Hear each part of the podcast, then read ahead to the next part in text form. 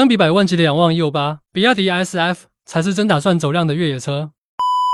比亚迪 F 品牌的首款车型谍照曝光了，新车代号为 SF，产品定位硬派越野车，车身采用了非承载式结构，搭载了比亚迪全新的混动系统，最大功率超过五百千瓦，中横续航一千两百公里，同时配有前后差速锁和电中锁。此外，新车售价预计在四十到六十万元之间，并将于年内开启预售。这时候就有一个问题了，比亚迪明明已经有了仰望 U8 这款百万级的越野车，为何还要推出 SF？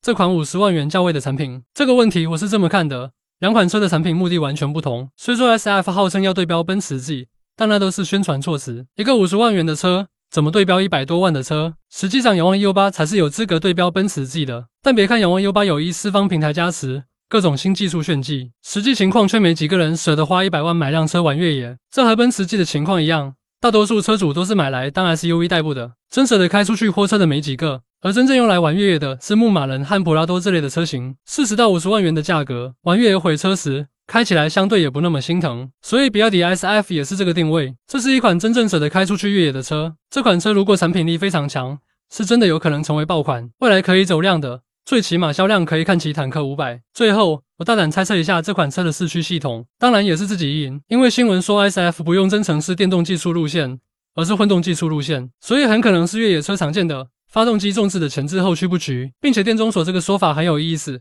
我猜是取消了中央分动箱，前轮直接用电机驱动了。具体是不是我猜的这样？咱们持续关注新闻，看看我会不会被打脸。好了，本期节目先到这里。您对比亚迪 SF 这款新车有啥想说的？欢迎评论区留言，咱们继续讨论。